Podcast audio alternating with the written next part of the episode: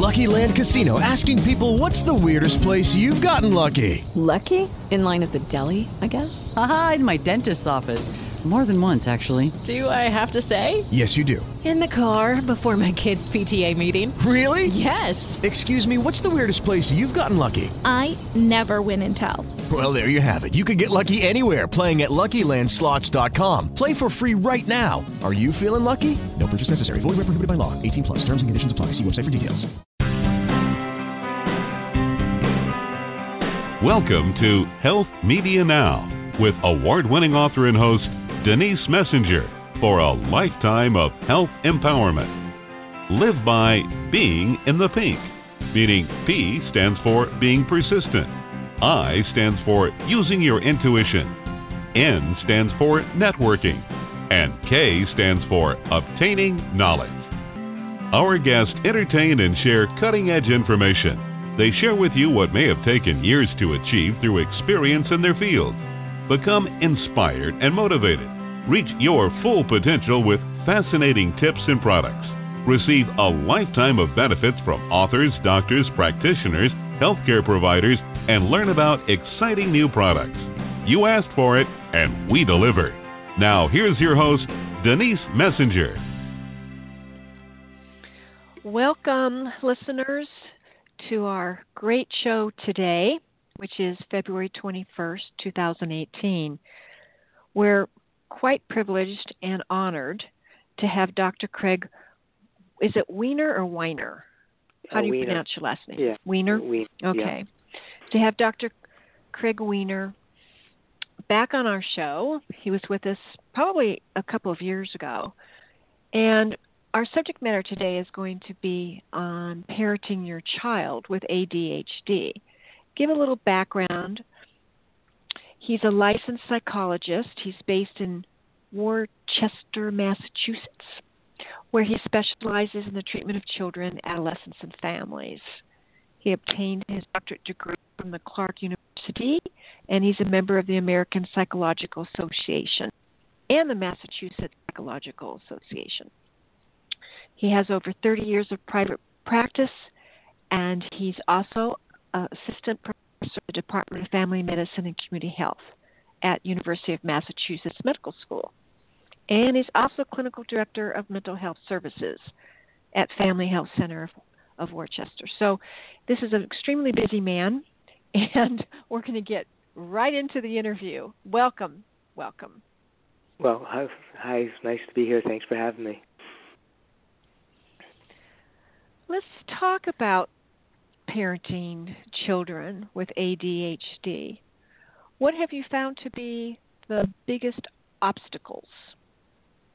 Well, uh, the first obstacle, of course, is the um, the kind of indoctrination that um, our social group has had with ADHD uh, for the past 50 years. It's been more and more um, of um, the medical field uh, kind of uh, persuading people to see this as a uh, biogenetic problem that um, it limits the child's uh, possible functioning.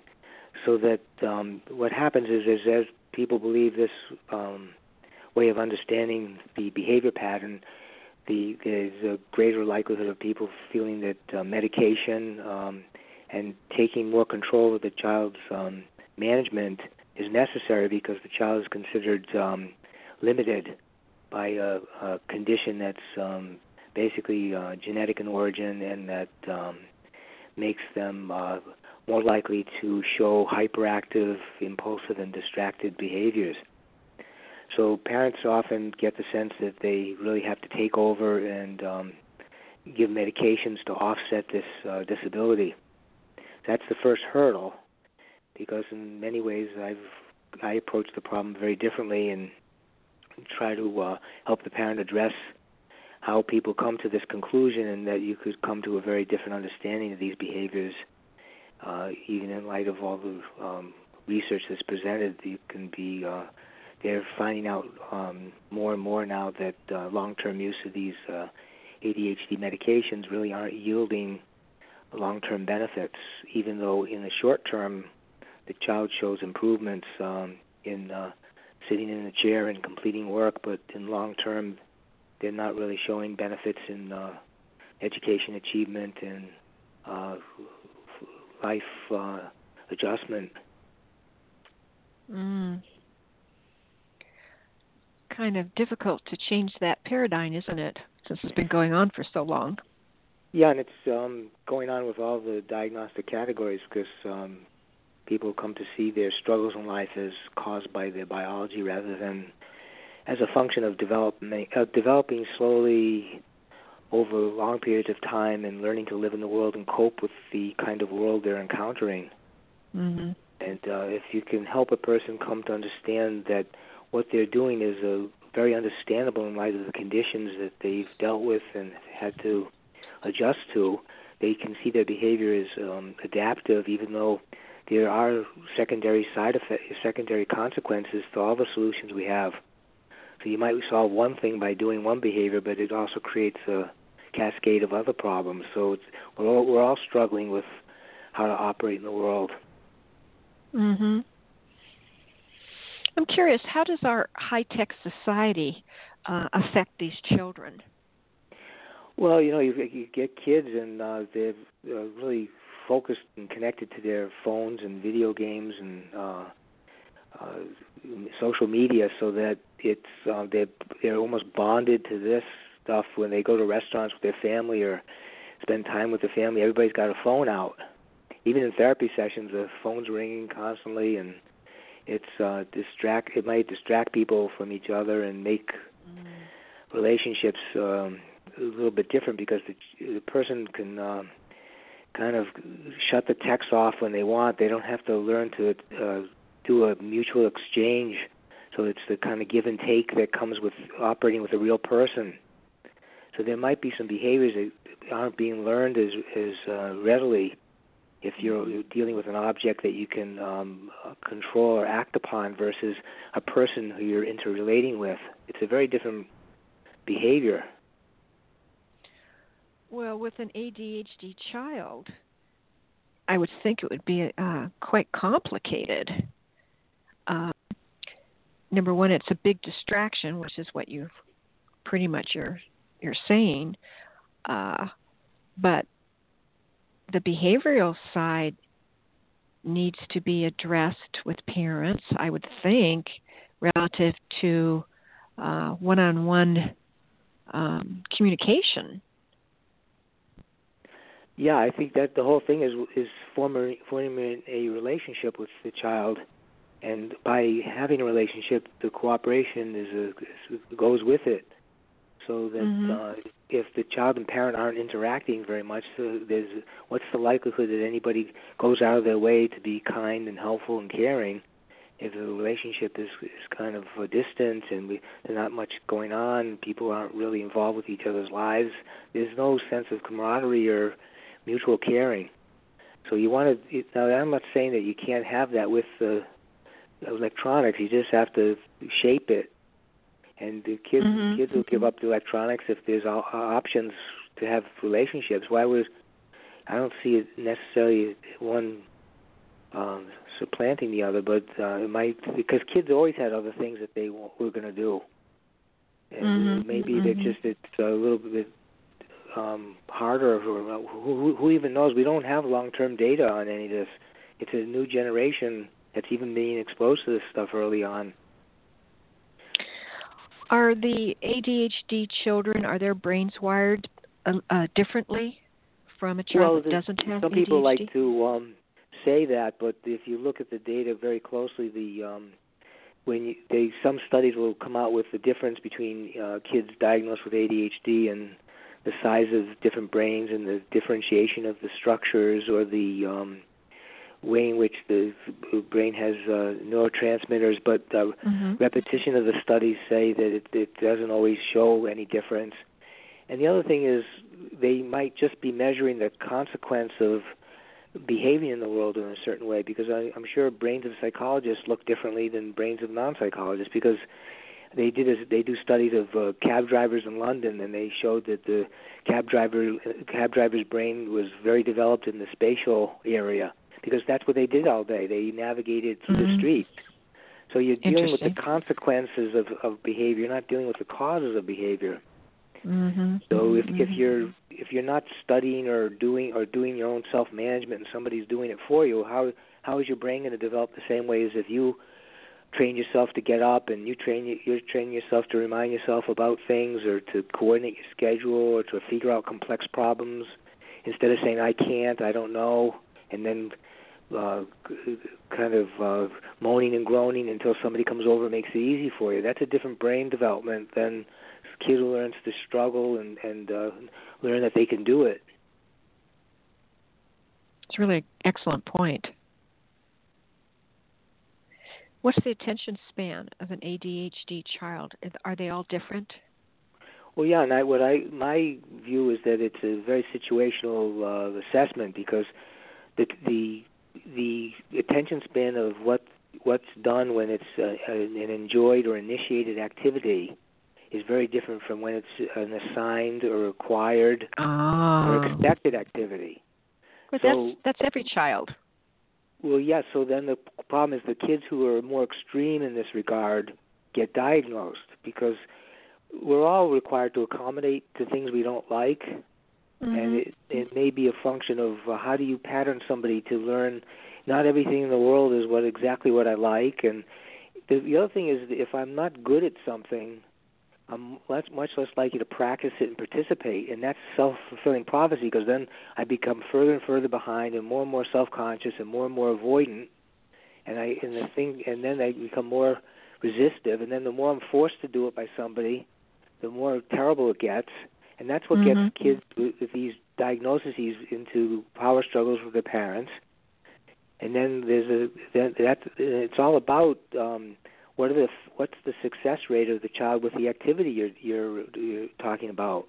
Because people people work for long term goals when they have the sense that if they do it uh, the success is possible. You don't really work long term if you don't think you can do it. Why do you invest the mm-hmm. effort? Mhm so a lot yeah, of this is frustrated I, yeah exactly. So i'm helping parents all the time learn understand the child in terms of the child's living in the world and their development Yeah. What advice do you have for parents with ADHD children that do not wish to continue them on the medications? So, okay, my advice is you could do what I want to do with or without medications, but if you introduce the medications, then you have the problem of taking get it withdrawing from them, and mm-hmm. uh, sometimes if you introduce the medications, the parent get the, everybody gets complacent because the reports from school stop happening because the kids uh, more focused in, and therefore you get a you kind of uh, if the parent still wants to stick to the therapy when the when the urgency is reduced, that's the problem. Is so that um, you can you can do what I want to do without the meds, just as long as the parent knows that it might not be this urgency, which often gets people to work harder, but what I try to get parents to do is not what is often recommended, which is what parents often hear is that they have to manage the child more um, readily and do a higher level of monitoring and a higher level of um, what's called um, the contingency management, which is you have to kind of be there to coax the kid along with bribes and rewards and punishments because the kid has to kind of constantly be coaxed to keep doing the things you want the kid to do. And I what I try to do is um, help the child. If if ADHD doesn't happen when the child's interested, then how do we help create interest in doing this the the activities and achievements that we value? So that by, I'm trying to help the parent establish that mm-hmm. rather than fight the child all, all along with uh, I'll take your phone away or I'll give you this if you do this. Because then, if I'm not around to keep doing that, the kid the kid doesn't only learns to do that when I'm around with that artificially created world. And mm-hmm. I want the child to learn to function not just with the parent and the artificial world the parent's creating, but learn to function away from the parent in the world in which it, it is. Now, if mm-hmm. you take the belief the kid can't handle the world the way it is because of a disability, then you never permit that to happen.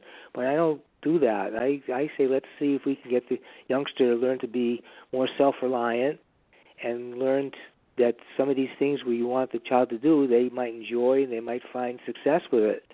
It might not be so terrible. So it's it's helping work through the reluctance and avoidance and the uh, uh, anxiety about participating and trying to achieve in socially valued activities. Mhm. Mhm. A lot of parents don't have training, previous training in how to manage an ADHD child. Are there courses or is it basically done by a psychologist? Um, well, there's lots of professionals that are, um, work with kids and uh, people who do parenting, and there's lots of um, programs. The problem is the parent has to kind of sift through. Um, most of it's going to be uh, rewards and charts and bribes and punishments, and Mm. um, that the, the um, they're going to get a short-term effect. They're like the meds, and they're not. But the long-term is going to be the issue. Okay. How how well does anybody come out of institutional care when they are managed by people?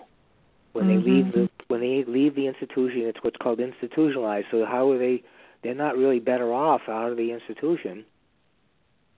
So you have to worry. I worry that that's that doesn't train the child to become the um, self-reliant adult. Mhm. Now, now, Mhm. if you take the view that these kids are already doing a lot of the behaviors that we want them to do on on their initiated activities that they like, it's not really teaching them something from scratch. They just don't do it with the activities we are requiring of them. They're doing it. They might read a book on um, how to how to do the video game, and they never pick up a a, a, a book like that on on schoolwork Mhm. or they might read a they might read a um, Stephen King novel, but they're not going to read another kind of not going to read a school a school assignment. There's lots of True. They learn about professional wrestling and who's the champ and what his matches were and what the brackets are and why he's going to win or not win, or the or, or the uh, trading cards. They know all the systems and who's what's valuable and how to play the game but they're not learning the simple thing, or they they don't know how to pick up their room, or leave leave their books in a reliable place they can find them, or put their homework in a place where it's they can uh, retrieve it, or or pass it in when no one's around to tell them to pass it in. I mean, how Mhm. how do people manage all these other things? They don't manage the very simplistic routines that uh, lots of us learn to do. Mm, I think a lot of times parents are just exhausted. You know, it's it's kind of like we have the two parent household now, and they both work. So I think that's true. And, and then how many, what kind of routines are available for family life anymore in terms of bedtimes and story times and supper times and homework time? And do, if you if you do routines, you're more likely to remember your routines because it's always That's true. the, the activity before cues the next activity. Mhm. So that's Mhm. why people who do routines achieve a lot. Mhm. Very good point. Let's go into your 10 parenting principles. Okay, so these are. Um, uh, let me see. I just get the. So the first one's, um, as I've been talking about uh, managing a child with coercion because of the presumption of disability. The Mhm. first parent principle, principle I use is um, uh, manage a child with um, the least amount of coercion. Mhm. Coercion is your last resort, not your not your presumed method. So when you when you solve a problem with less coercion, you increase interest because you get buy-in. And if you have buy-in, you don't have to be around to force because the person sees the benefits. The, the, it's a mutual, mutually beneficial solution. Both people voluntarily know that it's in their best interest to do it. Mm-hmm. And the second one is um, staying calm. Now, one of the arguments for the ADHD crowd is that the youngster somehow has a problem uh, regulating their emotions. They call it regulating emotions. All you know is the kid uh, gets emotional more quickly than, than the other kids their age group. Now, the problem is how to account for that. A lot of times it's it's uh, modeled behavior, and a lot a lot of times it's what do people do when the child's emotional? Do we try to calm them down? Do we give in to them? Do they um what's what's the reinforcement of it? So we want to first help the parent recognize how are they responding to the child when the child's getting emotional. What what benefits does being emotional have for the child? Now, so the first thing for the parent is is going to be if you stay calm, you're role modeling the behavior you want the child to show. Like you, instead, uh, you could say, "I know you're angry, but I can hear you better if you talk quietly." Or we could solve this. We could probably solve this um, once we relax and calm down because we'll be able to think better. So you just you just maybe giving the youngsters some uh, ideas about, oh, gee, it's better if we can do this calmly. We'll come up with something we can both enjoy. Mm-hmm. So you, it's a good you're example. training out.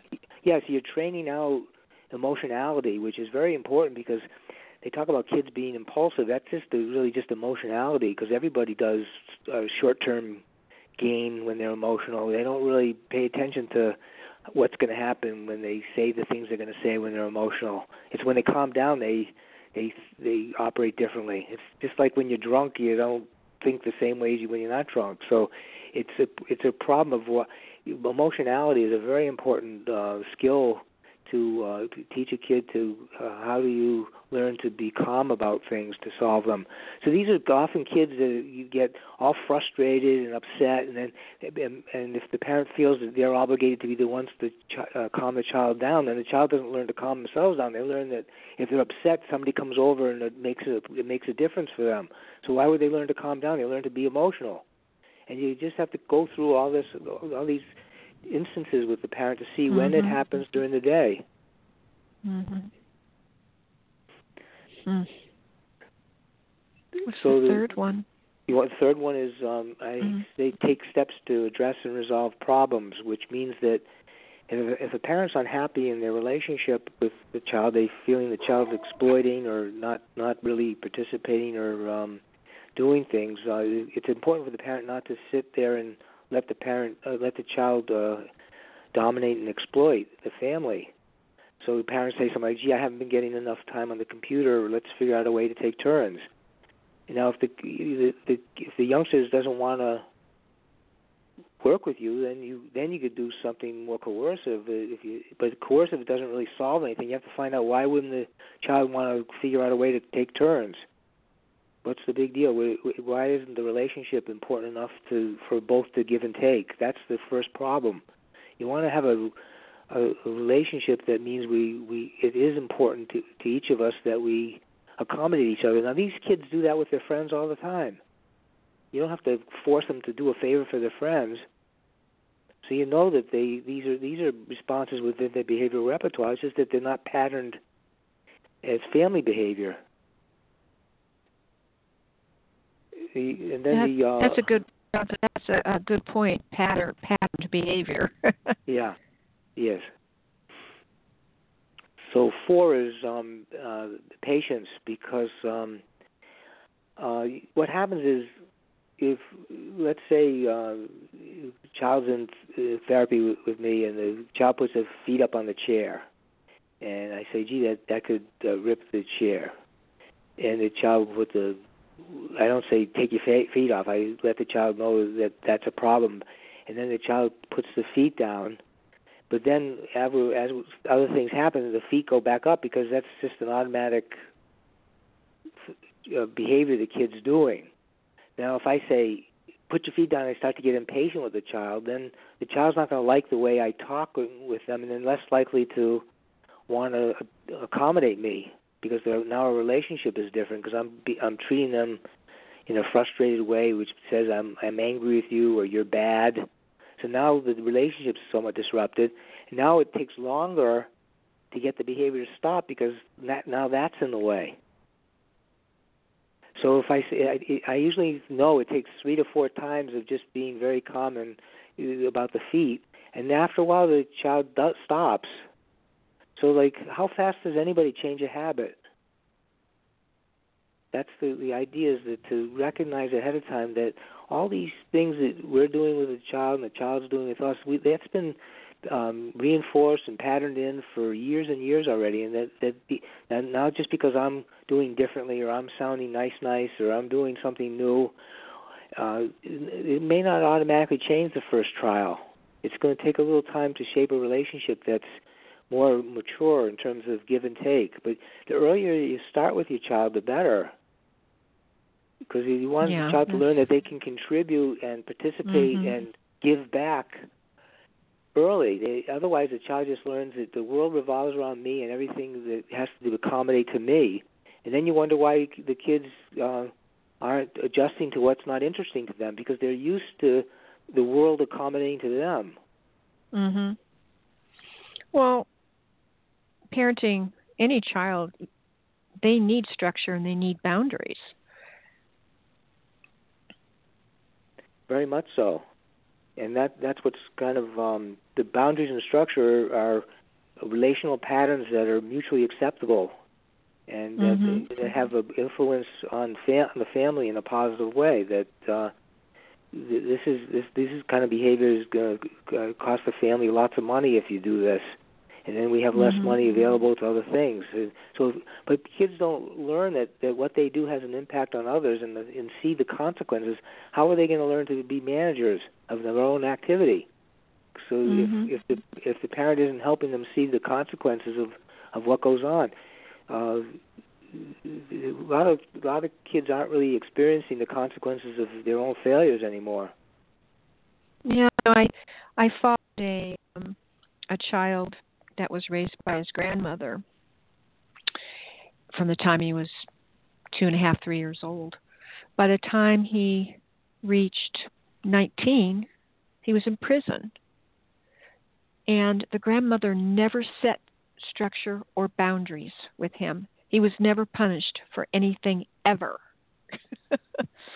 Well, the, the grandmothers, because grandparenting is notoriously uh, a permissive activity, um, that uh, that means that uh, it, w- for me it isn't that he wasn't punished enough. It was that she didn't really work with him to develop a mutually acceptable pattern with him.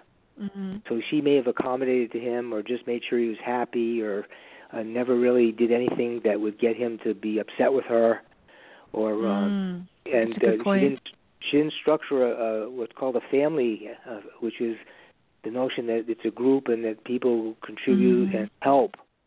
So she that she kind of uh, maybe she felt bad for him because his parents weren't there to take care of him, and uh, she, every, and that that guilt can be very difficult because it, the parent who's feeling guilty is often over accommodating, and it ends up with an outcome that you don't want.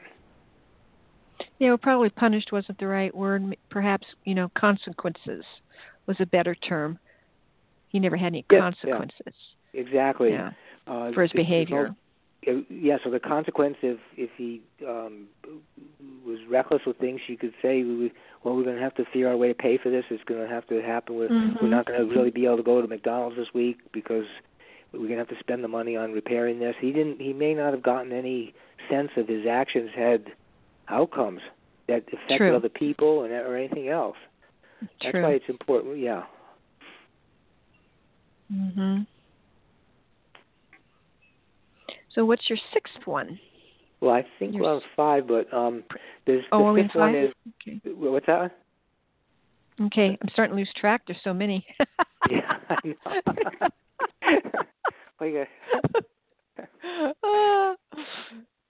So I don't know. As a one is- parent, if I could remember all ten of these, Craig. I know. I, that's why I wrote them in a book. You could get the book. there you go. There you go. And what's that book called, so our listeners know? Oh, so it's called uh, "Parenting Your Child with ADHD: A No-Nonsense Guide for Nurturing Self-Reliance and Cooperation." Good. I want everybody to know that. Yeah, All right, so we're on number five now. we're on. We're ha- almost halfway there. So it's, the, the fifth one is called "Suspend Judgment." Now, you know how people talk a lot about uh, non-judgmental um, uh, interactions where people don't get upset with each other about being Mhm. evaluated and judged Mm-hmm. when they talk. It kind of um, gets people to clam up and not really be um, frank with each other or really uh, uh, direct and honest, so that um, they you can get a reasonable solution that has uh, the possibility of uh, follow through for people. So, and the other thing is if you're judgmental and critical and evaluative, which is one of the situations that elicits ADHD behavior, the child usually learns to avoid or lie or sneak or say what you want to hear or clam up, and you don't really get the notion of talking and coming to some mutual outcome. So one of the ways in which I try to help parents is to how might we talk with the child so that the child isn't upset and anxious about the notion that they're going to be judged and evaluated by each thing they say. So let's take the report card scenario. The kid doesn't want to show the uh, parent the report card because uh, they're going to be told they didn't do uh, well enough, and uh, so the parent could say this report card looks terrible, and then the kid's just going to be defensive and upset and not want to share their struggles about school or anything, or even talk with a uh, parent about school. You could you know, the alternative could be something like, um, well, how do you feel about the report card that you have? Now, at first, the kids are going to say fine, and they're not because they're going to be. If you can't get to this new place easily, because you've already, if you've already shaped the child to be anxious about what you're going to say, then you're not going to get automatically uh, a kid who feels free to just talk with you about how they feel. But mm-hmm. over time, it's uh, what do you like about the report card? Uh, is there anything about it you want to change? How do you feel about these grades? Do you have a sense about how these grades came about, or what you could do to change it, or is it something? How do you you want to get the child talking more, and you're responding mm-hmm. more to the child? It's not most of these things are not. Most of these parenting I, uh, approaches I'm advocating have to do with the child being much more in the lead and the parent responding to the child's initiatives because it'll it'll shape a very different kind of relationship and behavior. It, you, most a lot of ADHD gets shaped by uh, long-winded lectures. You mm. should, you have to, and then how do you think uh, distractibility gets trained? Who's going to mm-hmm. listen to that? Yeah, so. parents uh, benefit by asking open-ended questions, not closed ones. Exactly. So uh, I'm all for that. And, mm-hmm. so get it, and then the more the child constructs language, the more they're developing their brain. Mhm. Mhm. So how Very much true. brain develop? How much brain develop you get when the kid says, "I don't know." Yep. Okay. Sort of. I guess. When when we were raising our our son, you know, that usually five, six, seven, seven year olds they can be a challenge at times. And um we used to say to him well that didn't go go so well for you. And um obviously there's consequences to what has transpired. Uh so which uh um option would you like? One two or three? Of the consequence side right? And yeah. um, he would always set his own. He'd say, "Well, I guess I won't be going over to, you know, Sam's house after school for a while." but he would he would pick it. Yeah. And that's kind of how our how it went, you know. Well, we never uh, had any behavioral problems with him because he knew he no. had choices. Yeah.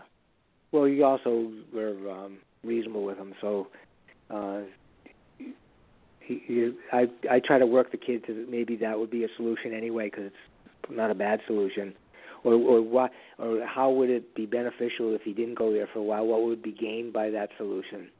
Mm-hmm. What would be the, what's the benefit of doing it that way? Mm-hmm. Is, is he is he think you some something's going to happen in the meantime that would if he went back if he went back later does he maybe the, the family be more receptive to him? If he let some time pass, uh, if he went back later, maybe he he he'd give himself some time to learn other things, so that when he did go back, it could be different.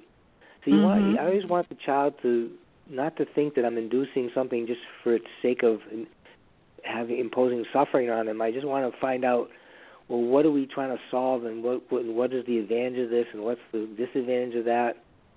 and then then you get a, a different kind of uh, understanding and, and of what's going on. True. Very true. What's our next one? So number six is uh, say it positively. Now this is Mm. interesting because almost everything that we say that is in the negative could be reframed in a positive way. And if you learn to talk about the positive, the child's more likely to see the advantages of something rather than the fear of it. So, and uh, the benefit of doing it rather than the, the denial. So you gain you gain a lot by the language and the form of language you're using. So you could say to a child, uh, "You can't have snacks before dinner." Now all the child's going to hear is they're being kept from something, right? Or or uh, yeah, that's true.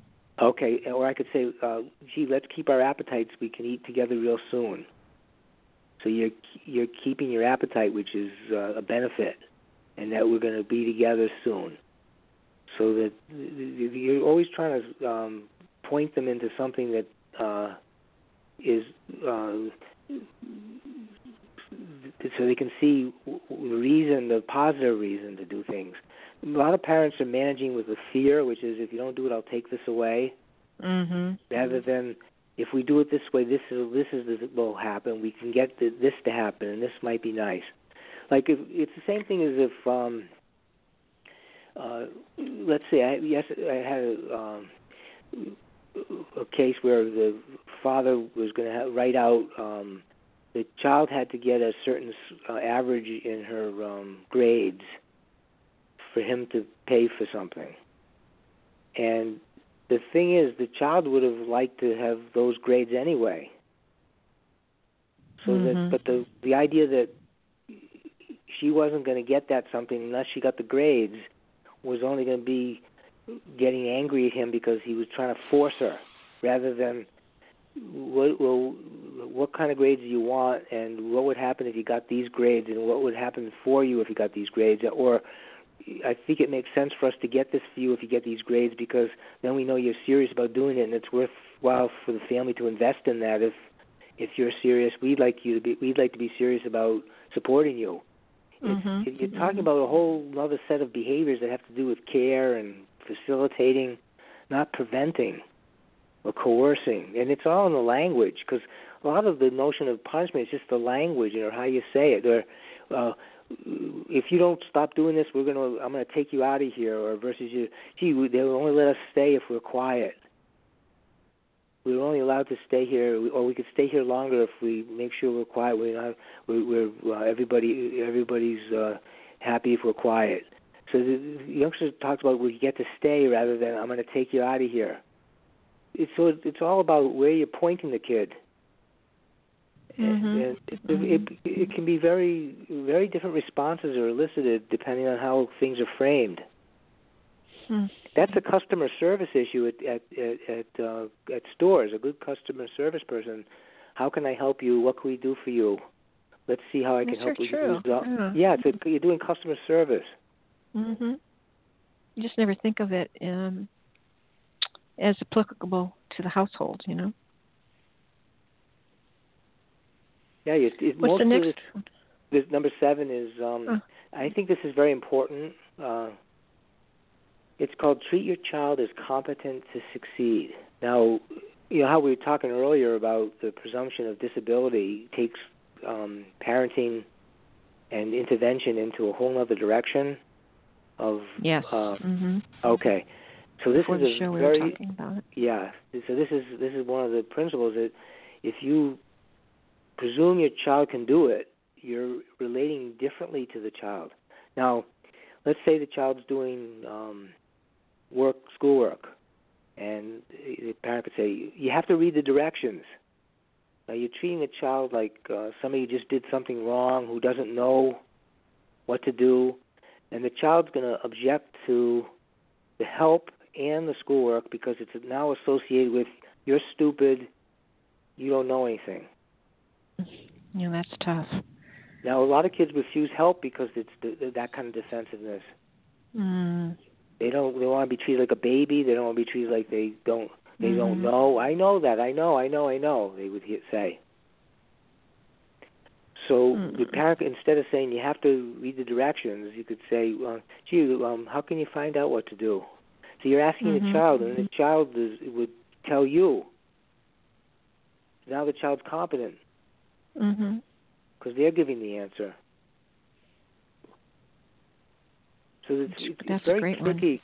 Yeah, it's very very tricky about if a parent just pays attention to these kinds of things as a first step. Not Mhm. even think about changing, but think about all the things that are said with the presumption that I'm treating the child like they didn't know, rather than they're doing something. The child may not have been doing the the, the schoolwork, not because they didn't read the directions. They maybe they didn't read the directions. They they're afraid they didn't weren't going to want to do it, or they were angry about doing it, or they want to do something else. Or, but I'm saying I'm treating them like they didn't know that, versus they knew they know they weren't doing it or they that's why I'm, it it's remarkable in our society how we presume people don't know things now Mhm. there may be times when people don't know things if you live in uh in isolation or you're restricted from certain kinds of information. But a lot of times like we were talking about earlier a lot of these things the kids doing all the time in other situations and circumstances they're already doing it. They know where to put their stuff where they can find it. If they, it's very important for them to if it's important for their sister not to take it from them they'll hide something. So they know exactly where not to put it. Yet they leave their stuff all over the ground like they don't know where to put things?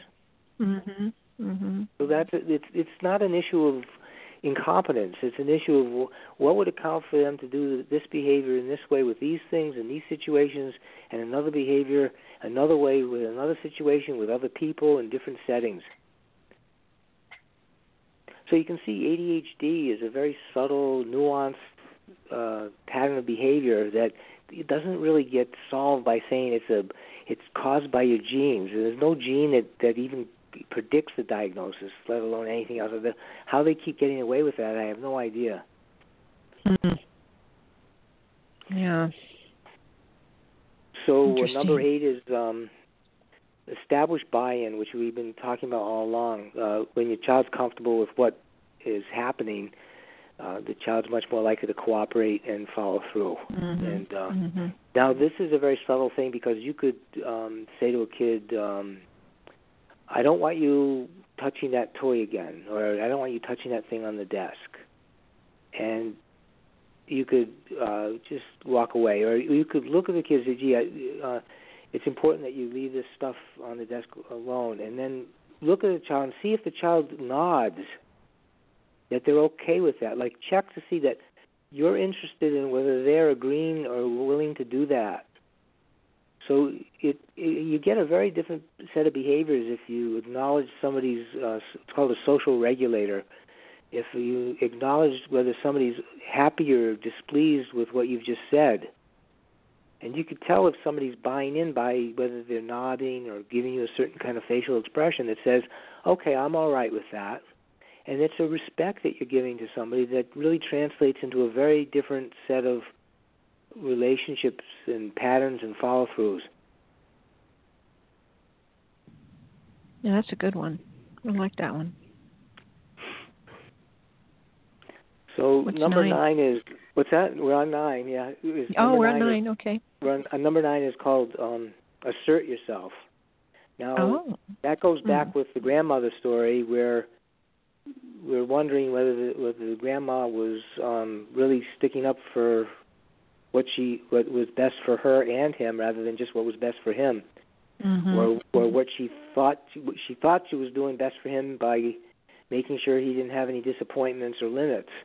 But um it may be that she ended up washing dishes and sweeping floors and picking up things and really being the maid. And the, the, what, what parent really wants to do that? And is it Mhm. any? It's not really good for a kid to think that the people they're living with are going to service them that way. So let let's say um the parents noticing that uh, certain snacks are bought, and the one youngster's eating up all the snacks before the siblings. Ah. Yeah, those are good examples. So uh, the parent can just say, uh, nothing. Uh, could say, um, "I'm going to hide the snacks," uh, then dole them out. Then the yeah, then the child doesn't learn anything because the parent's managing it. Or the parent, what if the parent said, "I'm happy to keep buying these snacks if we figure out a way to share them." So the parent can say, uh, I'm going to buy them, but I'm only going to buy them under some conditions where the kids are all happy with the way they're sharing it, and the kids are going to tell me whether they're happy sh- the way they're sharing it. Otherwise, I can stop buying them, but it's up to you to figure out a way to share them. But I, it's a, I'm not going to keep buying something if I. What if I, I'm I'm gonna I'm glad to buy these candies if I if the if you feel comfortable if you're throwing the wrappers away in the trash but why buy them and I have to pick up the wrappers? Mhm. Mhm. So you uh we can do this as long as long as I know you're doing that. So you're paying attention to a limit that you're establishing. Parents are are, are limiting exploitations and harms, but they're not telling the child as much what to do. The child is mm-hmm. figuring out what to do. I'm telling them the the, the, the limits of what I'm going to do. You're you're you're running the family. You're running the rules of the game in some ways, or the patterns of the game, and they they can learn to operate. But you don't you're not you don't have to be forced to do, to to uh, buy snacks because the child's screaming. If, mm-hmm. if and then the child sticks me with the papers, that doesn't make any sense. oh my gosh. Being a parent is a big it's a big big job. well, yeah, because we're having all of us have trouble with how do you get a, a relationship that's mutually comfortable. Mm-hmm. How many people are successful at that with each other at work, with their spouses, mm-hmm. with their children? That's a, that that's that's a pretty complex thing to do. It really is. Yeah, and that's that's the, the solution to ADHD is, to, in my view, is this. It's not it's not a just if you just want to control your kid more, you'll get a short term benefit as long as the kid's in front of you and you have the power mm-hmm. to do it. But you don't mm-hmm. don't think the kids you're going to produce the uh, outcome at the end that you're looking for. True. Uh, that's may not be there. That, what's that? I said that outcome just might not be there. That outcome and it's too late. It's too and late to be, go back. That's, that's the danger. Is so many kids nowadays are only seeing their pediatrician and putting, being put on a stimulant, and then it's kind of late because by the time mm-hmm. they're 10 and 11, 12 and 13 and 14, uh, you're losing you're losing uh, the opportunities. You don't even have the same um, impact on the child, the same chance of influencing them, and all the learning and brain development that's occurred is now they're patterned and have have response patterns that are very much more difficult to change. Mm-hmm. So you want to start as wasn't, early as you can. Wasn't it was it Hitler that said, "Give me a child um, up to six years old, and and he would have them for life, or something like that." Because yeah, well, he could pattern them. Yeah, so you can influence your child more at the be, uh, more at the beginning. I think the ADHD stuff has to be like if you notice your child is very active and starting with that behavior of go, oh, you sit down in the room and they go right for every object that they know they're not supposed to touch. So that's like 18 months old. They're doing all that, and uh, if you could help a parent early, early on resolve that problem of uh, the kid gets control of the room by touching the wrong things. And once the child learns that, they get control of the room by their hyperactivity is the way to get control of a room, monopolize a room, and then you're into a whole all these other patterns that go right with it, which is uh, how does the child get what they want, uh, mm-hmm. and what what behaviors are they learning to do to pull people to be involved with them. Because when they go to school, the, the teacher doesn't want to deal with them as the only child in the room. They're not going to monopolize the teacher like they monopolize the parent. That's true. So That's it's really five true. years later, and they've been doing that for five years, running mm-hmm. the family. Okay. Oh That's boy. Right. Okay. Well, um, we're going to be running out of time soon, so let's touch on number ten. All right, we got ten is is really what we've been talking about all along, which is foster independence.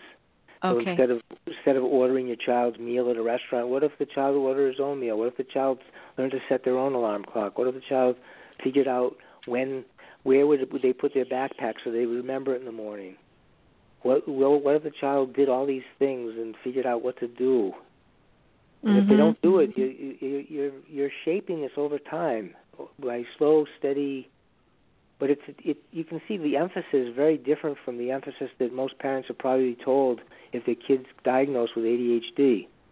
They're not. they none of this is emphasized. Mm-hmm. What, what's Mhm. emphasized is gain control over your kid. Mm.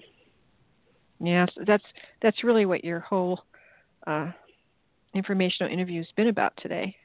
Yeah, It's a, diff- a different paradigm, yeah, a, a different way of thinking, different way of of raising your your children, whether they have ADHD, ADHD or not. yeah. You know. Huh. Well, um, why don't you tell our listeners again um, about your book and where it can be purchased? That would be really helpful. Okay, so it's called. Um, I'm Craig Weiner, and it's called Parenting Your Child with ADHD: A No Nonsense Guide for Nurturing Self Reliance and Cooperation. And you could get it on Amazon. I, I, as far as I know, Barnes and Noble uh, throughout the country was stocking uh, copies of the book, and Mhm. uh, and you could get it on all the online stores. Uh, so it's readily, it, it should be readily available. Uh, libraries and uh, uh, have it, and um, Great. so hopefully it'll Well, be it's been an it's been an absolute pleasure having you back. Thank you so very much for taking time out of your very very busy practice and teaching. we well, really thank you for having me. I I appreciate that you had me, and I enjoyed it to talk with you. Thank you. Thank you. Thank you. Thank you. Dr. Craig Weiner. Take care. okay, take care. Bye bye. All right, that concludes our interview for today. Thank you so much for listening. Please join us again next Wednesday, 4 p.m. Pacific Standard Time, which is also 7 p.m. New York. Bye bye for now. Be well.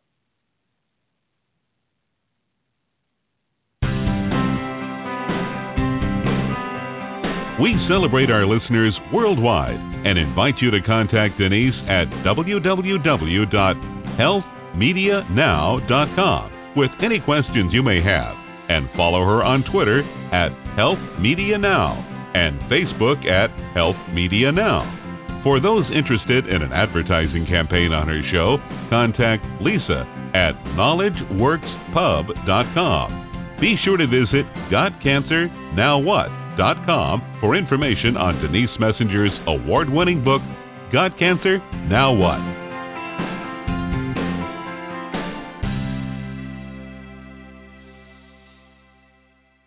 Hello, it is Ryan, and we could all use an extra bright spot in our day, couldn't we? Just to make up for things like sitting in traffic, doing the dishes, counting your steps, you know, all the mundane stuff. That is why I'm such a big fan of Chumba Casino. Chumba Casino has all your favorite social casino style games that you can play for free anytime, anywhere with daily bonuses. That should brighten your day a little. Actually, a lot. So sign up now at chumbacasino.com. That's chumbacasino.com. No purchase necessary. Group. Void were prohibited by law. See terms and conditions. 18 plus.